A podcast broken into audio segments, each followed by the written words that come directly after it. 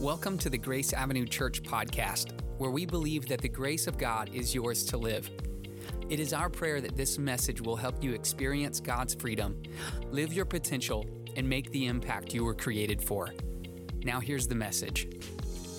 All right, good morning, good morning. Welcome to our first, again, our first of many Christmas services happening every single Sunday and also concluding on Christmas Eve.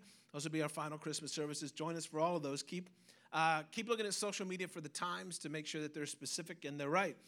Love to see you every week. Um, hey, it's Christmas time. Is anybody in the Christmas mood? Um, sorry if you have Grinch feelings right now, but we're in the Christmas mood.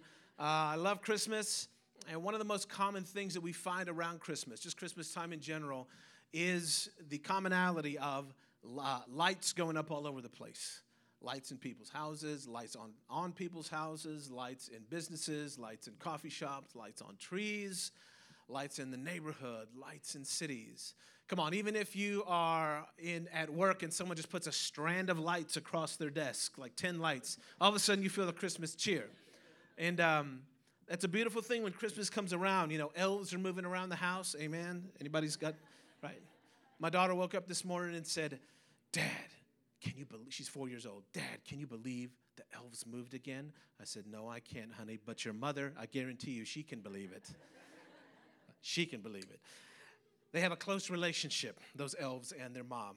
Um, but for this specific amount of time that we're together at Christmas around December and we're celebrating, we're, we're getting acclimated to this sense of joy and peace that's in the atmosphere and this the festivities and the, and the gift giving and the, the hope and the encouragement that just comes from this season. But for Christians, uh, this really is just a celebration of something that we actually hold on to all year round. It's something that is at the foundation, not just of, of what we feel around Christmas time, it's something that we believe the, in the entirety of the year. In January, in February, in March, we're standing on the very thing that we're celebrating in December. See, I got up on, on the stage today and I, I didn't question whether or not this stage is going to fall through and I'm going to fall through the floor. There's a foundation that's stable there. And I keep doing it every week, and so I get accustomed to the foundation that I'm standing on. I get accustomed to the stability of what I'm resting on. And then at Christmas time, in the same way, we're highlighting what we're actually standing on all year round. What stabilizes us all year round. Are you with me this morning? We're actually standing on the very thing that God established Himself, that He gave us as the greatest gift ever, right? So we observe Christmas lights, but the reality is Jesus is the light of the world all year round, right? We, we understand that we uh, give gifts to one another, but Jesus is the greatest gift that we've ever been given.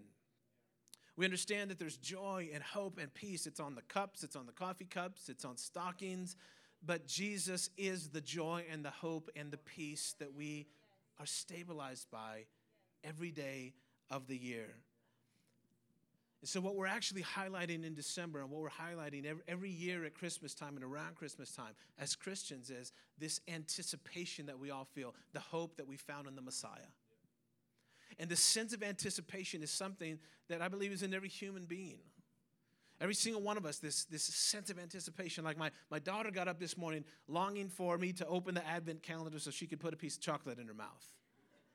This, this anticipation, she gets up with it.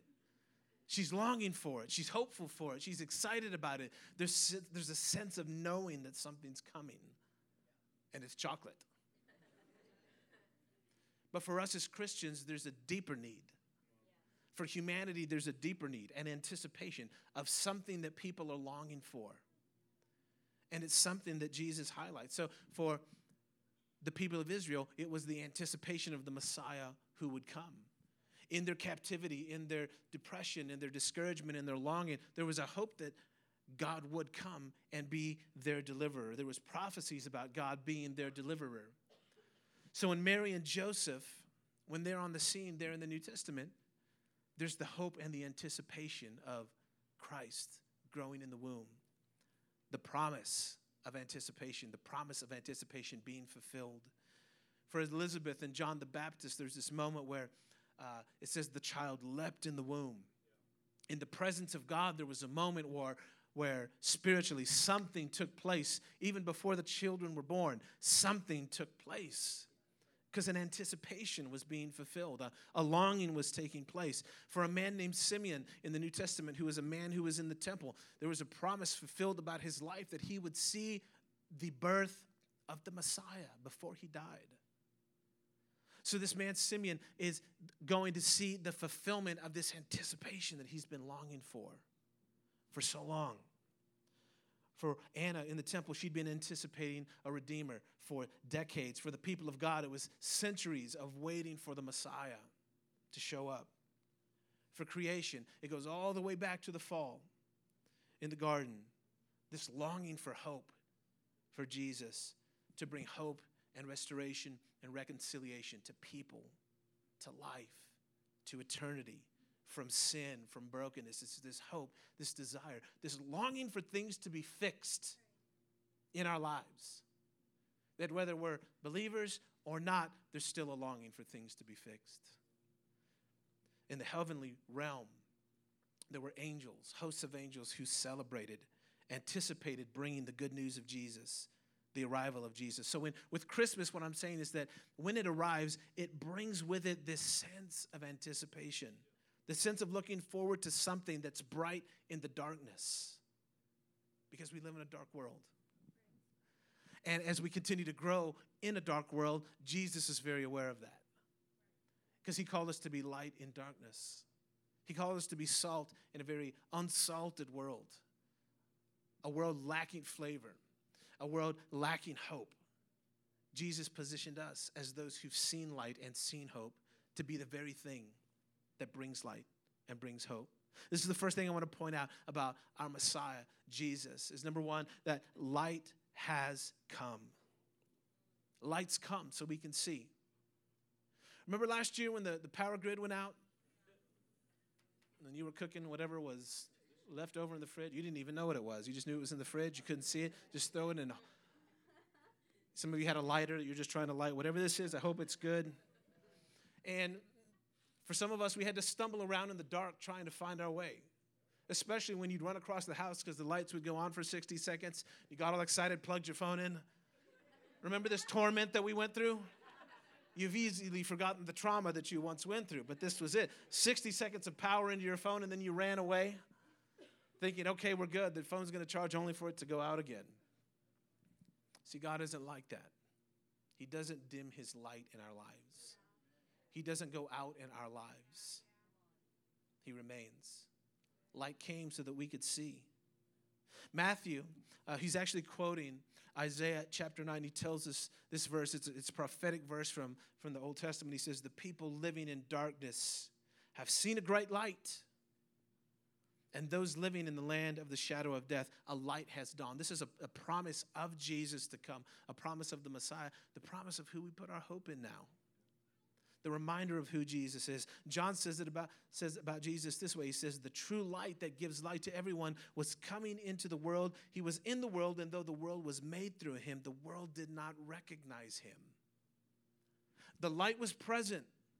The light was there, yet so many people didn't see him. So many people couldn't see him. And at the time of, of Jesus' birth, I believe the reason so many could not see him was because they were seeing just the pain and the sorrow and the difficulty of the world around them. At the time of Jesus' birth, there's injustice, there's violence, there's poverty, there's homelessness, there's factions, there's religious upheaval, there's political upheaval, there's social upheaval, there's zealots on this side, there's riots on this side. This is all at the time of Jesus. Does that sound familiar today? Does it sound like the heart of man has changed much for those who don't know God? For those who don't believe that humanity has the answer? No, no, it's the same thing we saw then that we see now. People were looking around at what was going on, trying to make sense of it, trying to make sense of the darkness, trying to explain it to their kids. That's a whole nother level of discussion, isn't it? Explaining the evil and the injustice that you see, not just to make sense of us, uh, yourself and get it sorted out in here, but get it sorted out in a way where you can actually explain to your kids where their hope should be and how they can live in this world in spite of what they see, how they can find strength in spite of what they're going through. You know, anxiety and depression for our young people has never been higher. You know, statistically, statistically, uh, children as low as, as, as 8, 9, 10, 11 years old experiencing significant, significant, massive increases in anxiety and depression, ideations, all of these things. Why? The darkness of the world, the evil that people see, the injustice, the stuff that's going on is not just weighing on us as adults, it's weighing on a generation that hasn't even been born and their brains aren't even fully formed yet to be able to understand the depth of what's actually happening on the earth. We have a job to do as parents. It's to show people where the light is. It's to be the light that Christ has called us to be. It's to teach our children how to be the light and how to make sense of the darkness. See, the, when the lights go out in your house, you're feeling your way around. But right now, for people who don't know Jesus, they're feeling their way around, trying to make sense of something. Trying to make sense of hope, finding hope. Isaiah chapter 8, look at this. This is a, another prophetic verse about about people, but it, it speaks and echoes so much of what we see today. It says, Distressed and hungry, they roam through the land. They look toward the earth, but they only see distress. And they only see darkness and fearful gloom. What's happening there? People are looking toward the earth. They're looking toward humanity. They're looking toward one another. They're looking towards humans. They're looking towards political leaders. They're looking towards social action. They're thinking, as humans, we have the answers for what the problems are. Does that again sound like today? Humanity putting upon itself its own shoulders, we've got the answer if people only, only would listen to us. But then this side says, but if you would only listen to us. See, the arguments and the chaos and the confusion that we see now isn't new. It's in the heart of humanity. And until humanity looks to God, they'll continue to look toward, like this verse, look toward the earth, look toward the distress and the fearful gloom. It's the same thing, but today, now we look to education, we look to medicine, we look to uh, political changes, we look to social changes, thinking that will resolve all of the problems on the earth. The problem with that thinking is that it's like whack a mole. Remember when you would go to Chuck E. Cheese and you'd play that game? Remember? It's like once you knock something down, something else comes up. And not only is it like that in society, it's like that in our personal lives. It's like that in our life. There, there are things that once we see something taken care of, we turned our back long enough for something else to come up, something else to rise. And part of our responsibility is finding ourselves in the darkness of those seasons, finding who and what the true light is Jesus. And not just thinking that humanity can heal itself, fix itself. See, light not only illuminates our situation, it brings clarity to our confusion. Right? Light brings clarity to our confusion. You saw when the lights are out, you're feeling your way through it very carefully, at least at my age, because when you go down, it takes a lot longer to get up. Right? The pain hurts more now than it did just about 10 years ago. Right?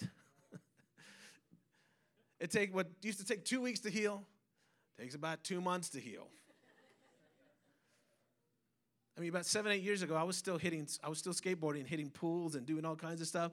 And I would hit the concrete, literally face down on the concrete, slamming. And I'd be like, oh, that stings, but like, okay, it's gonna hurt for like three days. I'll be okay. It didn't break. Okay, we're still good. We're all right. Now, I'm padded up.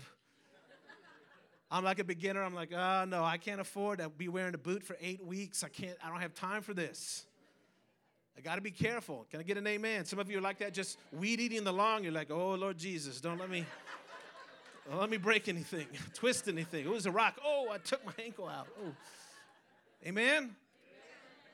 We all go through this careful step through life in the darkness. But when the light goes on and we know we're safe, we're, we're, we're, a, little, we're a little more light.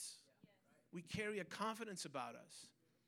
And Jesus came not, to, not for us to walk in an arrogance, but to walk in a confidence that He's the light in our life. So, to really appreciate Christmas, to really appreciate the Messiah, we have to appreciate the light that Christmas represents. Number two, the Messiah came. Jesus is our greatest gift because the light came. And number two, because hope is here for us to rest. Hope is here now for us to rest. not be lazy, but to find rest, to find Sabbath rest, to find rest that Jesus found so important that he broke away from the busyness, busyness to place himself in, in positions, postures for the purpose of rest. See, we think rest is at the end of the week, as soon as Friday hits. Or we think rest is when the vacation comes. Here's what we really think rest is uh, when the ex stops giving us problems. When they finally start sending the child support. When the boss finally lays off. We're, we're, anticipating. You see, it's that same thing that anticipation, that longing, that hope. Things will be better when this happens. But guess what? Something else is going to happen when that happens. And this is part of the journey of us as Christians is learning to keep our eyes not on just laterally what's going on all around us, but seeing bigger than what's going on and then listening to Jesus in the midst of what's going on. And if we haven't found the light and we haven't found the rest in the dark places and in the dark times, we'll keep doing what people have done for thousands of years is look toward the earth. Look toward people. When this situation fixes itself, then I'll be okay. Well, what if this takes 50 years? That's a long life. That's a long time to spend on something. See, Augustine said, You have made us for yourself, and our hearts are restless until we find rest in you. Here we are, looking for rest in so many other things, so many other seasons, so many other situations. How many of you have, have been so tired in life at times uh, that you just can't imagine doing anything next? Usually it's when you go on vacation. For me, it takes about two to two and a half days to detox to finally start resting. And the vacation is usually three days, right? It's just a little getaway. Yeah. And then you're like, I just started feeling good. Then you call the office, can I get one more night here? Is that possible? Because you're not accustomed to resting. And you're so tired that when you finally do rest, you recognize you haven't practiced rest in a long time. And when I say rest, I'm not talking about sleep, but trust me, that's good. I'm not talking about eating good food, and that is good too. I'm not talking about just breaking away from the rhythms and the routines and the chaos. I'm talking about spiritual rest, eternal rest, rest in hope that God is at work in your life and in your situation. Rest that we're actually living from, not just praying for. So there's a difference. To live from something illuminates, illuminates how you see the future to just live for something and to just pray for something, but never experience it by stepping into it. It's often how people live. It's in our language. We're waiting for something to change. We're, we're not looking for the rest that's currently present, that's found in Jesus. Psalm 42, David said it like this Why, soul, are you so downcast? He's speaking to his own depression, he's speaking to his own discouragement. He's speaking to his own disappointment, and he's saying, Why are you so downcast? Why so disturbed within me? Put your hope in God. Not put your hope in the season changing or the circumstance changing. Put your hope in God. See, in the Old Testament, the children of Israel were living in captivity. And they've been in bondage for a long time, and they're longing for hope. They're longing for freedom. They're longing for rest. And God is speaking to this. A Messiah is coming. Jesus is coming. His name will be Wonderful, Counselor, Mighty God, Everlasting Father, Prince of Peace. The, the Prince of Peace, these, these marks are being made, these mile markers for people to take notice of, but they can't see it. They can't hear it. They're hearing it, but they're not hearing it. They're seeing it, but they're not seeing it. They're in church, but they don't know it. They're saved, but they're missing it. They're in it at work, but they think it's just the work situation. They don't understand how the enemy works, that he works to unravel things from the places you can't see. And he does this, and he does this over and over. The, the children of Israel are sitting there grasping on onto hope, looking for hope, and then God sends the gift. And he sends him in the way that people didn't think he would come. He sends the greatest gift of humanity. That's the point, the last point I want to make. Number three, we have a gift that never fades. We have a gift that never fades. You remember when you were a kid and you would have this anticipation of maybe writing a letter to Santa or telling mom or dad what you wanted, and you'd make this list and you'd hope to make at least one or two of those out of the 10 that you put on there. And when you got it, you were elated. You couldn't, you couldn't, you were beside yourself. It was just the greatest Christmas ever.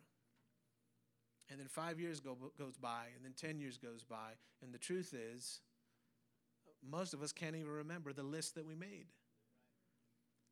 I, I couldn't name 10 things from 10 lists that I made to this day. In fact, I can only remember one or two of the real major gifts that I hoped for that Santa came through on. Amen? We got youngins in the building, so Santa came through. Amen? Thank you, Lord, for Santa. God speed him up this year. With those shipping containers out there in the Gulf. Um,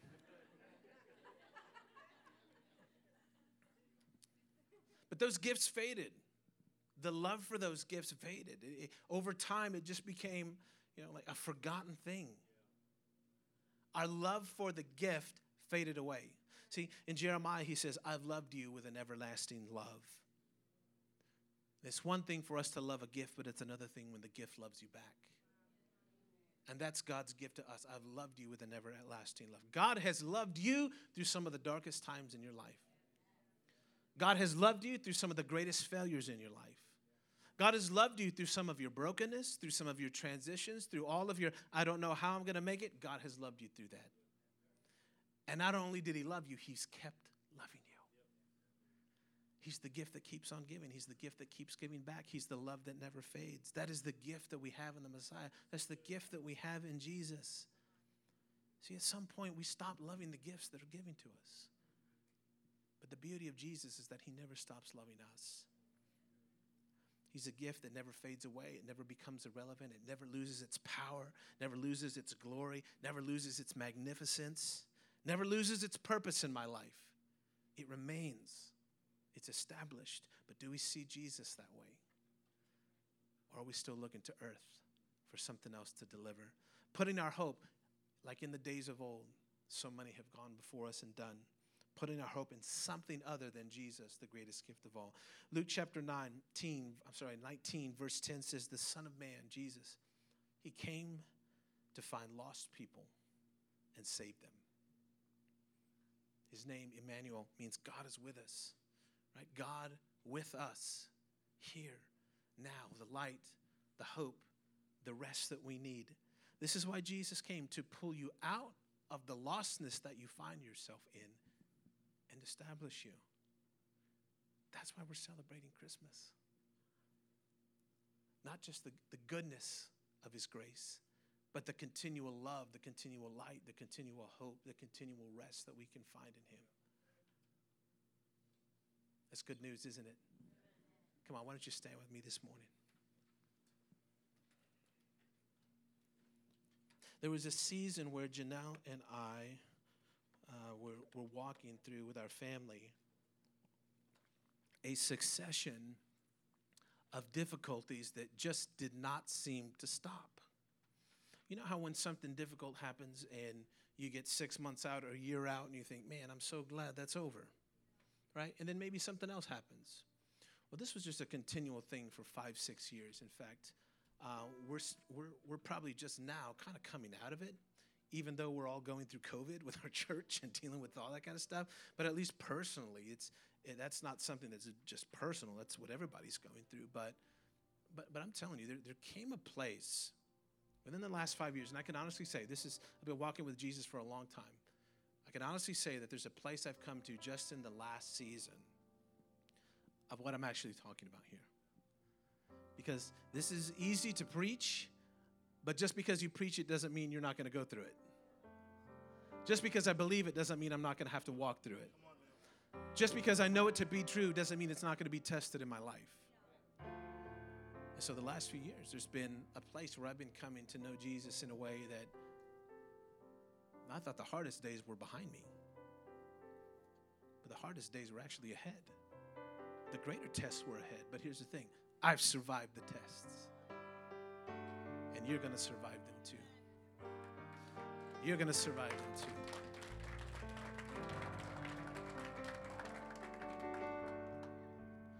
What happens when we come to Jesus is we, we're literally relinquishing control. That's what we're doing. We're taking the keys that we never really had in the first place and we're giving them back to Him to unlock the mysteries and the beauty of what lies ahead, the truth of what's ahead, the, the stuff we don't know that He knows that He's going to unlock and give us illumination, rev- revelation of understanding. And sometimes it comes through pain, sometimes it comes through difficulty. Not always, but sometimes it does come that way. But I want to speak to anybody in the valley this morning. God is with you. Lift your eyes, see Him. See the light, see the hope, see the rest he's trying to bring you to. Don't, don't, don't get a little taste of the light and a little taste of the rest, a little taste of the hope, and then turn back towards earth and say, okay, I got this. Now that the job's working out, or now that I found somebody new in my life, or now that this divorce is over, or now that this is gone, now I'm good on my own. No, no, no, no, no. Don't forget where you came from. The longing that was there will remain until it's satisfied.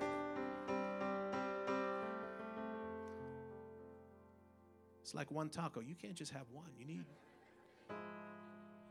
two, three. Can I get an amen for four? I want God in this season, after all of this COVID stuff that's been going on, here's what I want, I want for you more than anything in this Christmas season to satisfy the longing that's been there all of your life. In the place that Jesus has not yet had access to. So you gave him your life, you gave him your soul, maybe you give him your, your salvation, but there's the longings and the places that keep you going back to places that leave you hungry and leave you thirsty. And it's in those places where Jesus says, Those who hunger and thirst for righteousness will be filled. This is why he calls himself the bread of life and the living water. There are things he wants to satisfy, thirsts he wants to satisfy. And he wants to do that. Is this blessing you this morning? Come on, would you just close your eyes? If there is a hunger and a thirst that you know Jesus not only needs to,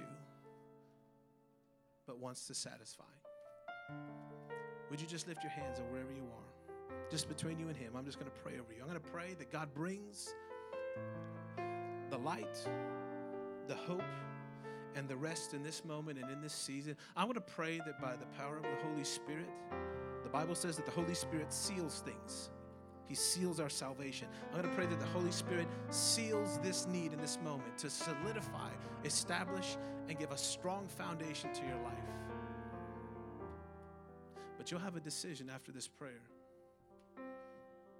When you find yourself in the darkness, you got to know what the real light is. And when you find yourself in hopeless situations, you got to know who the true hope is. And when you find yourself in need of rest, you got to remember who your true rest is. Lord Jesus, heal every need this morning. Heal every heart. Lord God, lift the eyes of your people today. Give them eyes to see the truth of what's happening, Lord God. As people are walking through the valley, Lord God, let them not fear the shadow of death but Lord, but the hope of life that's found in you. Let every hurt be healed, Lord God. Help people right now. Illuminate the situation, God, for them to see. You've done the work, Lord. You brought it to sight. You brought it to mind, Lord God. Now establish people in their walk with you. I pray against any distractions that would come for people from here forward, any counterfeits that would walk into people's lives any false sense of reality. I pray that people would be established in you, Lord God, in ways that they never have before, God. Seal it, Lord Jesus. Do it. In your mighty name we pray. And all God's people said, Amen. Amen. Amen. Amen. If you would like the most up to date information about Grace Avenue Church, or you are looking for a way to support this ministry, please visit us online at graceavenuechurch.com. Thanks for listening.